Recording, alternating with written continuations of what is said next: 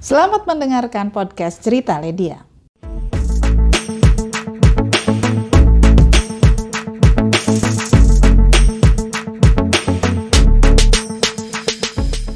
Assalamualaikum warahmatullahi wabarakatuh. Ayo lagi bingung ya mau masukin anak ke mana sekolah. Ini jadi bagian yang jadi kegalauan sih banyak orang tua Uh, pertama karena kita pasti akan terpikir kalau masukin anak, daftarin anak ke sekolah yang baru, apakah uh, nanti nggak akan ada misalnya uh, nggak jadi lagi PTM pembelajaran tatap muka, terus anaknya dapat apa, belajarnya apa dan lain sebagainya. Tentu sebagai orang tua ada banyak hal ya yang mesti dipertimbangkan.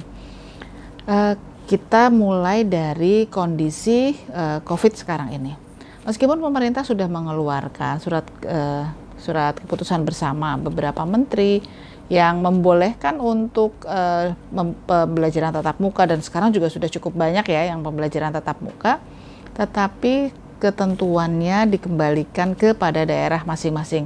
Apakah daerah tersebut memang zonanya sudah menjadi zona yang uh, hijau atau kuning sehingga mereka bisa uh, uh, mem memungkinkan lah ya untuk uh, tatap muka.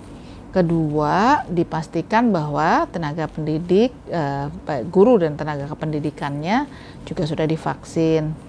Ketiga, memang sistemnya sudah disiapkan, apakah dengan shift, apakah dengan penghalang gitu ya, atau dengan model-model uh, giliran hari, atau juga pembelajarannya hibrid. Karenanya menjadi satu hal yang sangat penting orang tua memeriksa nanti modelnya pembelajarannya akan seperti apa.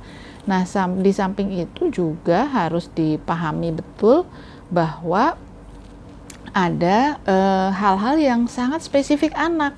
Ada anak-anak yang memang e, mungkin dengan komorbid, dengan karena dia alergi dan lain sebagainya. Ada anak-anak yang memang sangat sensitif e, terhadap penyakit-penyakit tertentu. Jadi dikembalikan lagi kepada orang tua apakah orang tua mengizinkan anak untuk uh, ikut pembelajaran tatap muka atau tidak.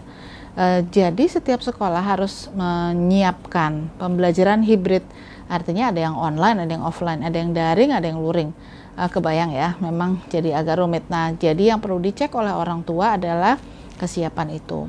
Kedua, uh, kurikulum ini memang harus menyesuaikan karena kurikulum yang uh, online daring dengan kurikulum yang uh, luring tentu akan berbeda. Target juga tidak bisa disamakan sehingga ketika kemudian terjadi pembelajaran hibrid uh, orang tua harus memastikan bahwa anaknya baik memilih uh, daring maupun luring terperhatikan oleh guru-gurunya. Dan yang nggak boleh lupa adalah kemampuan kesiapan orang tua untuk mendampingi anak-anak. Uh, pembelajaran apa pun juga orang tua tidak boleh melepaskan dilepas tangan lah gitu ya nggak boleh jadi akhirnya terserah guru di sekolah tidak otak tanggung jawab ada di orang tua terus orang tua pasti akan nanya gini jadi terus ngebayar buat apa? gitu. Membayar itu kan konteksnya adalah bagaimana kita membangun uh, ada keterampilan sosial ada akademisnya ada keterampilan emosi yang dia juga perlu latihan dengan berbagai jenis manusia dan tentu perlu perhatian dan pendampingan juga. Karena ada ada kondisi-kondisi tertentu di mana orang tua juga nggak bisa terus-menerus bersama dengan anak-anak. Jadi ini PR besarnya. Karenanya kalau kita mau masukkan anak ke sekolah banyak hal yang harus dipertimbangkan. Kita akan uh, memilih prioritasnya apa, prioritasnya tidak terlalu lama di sekolah misalnya atau ada yang memilih untuk masuk ke pesantren tapi dengan pendampingan yang tentu tetap harus dengan orang tua.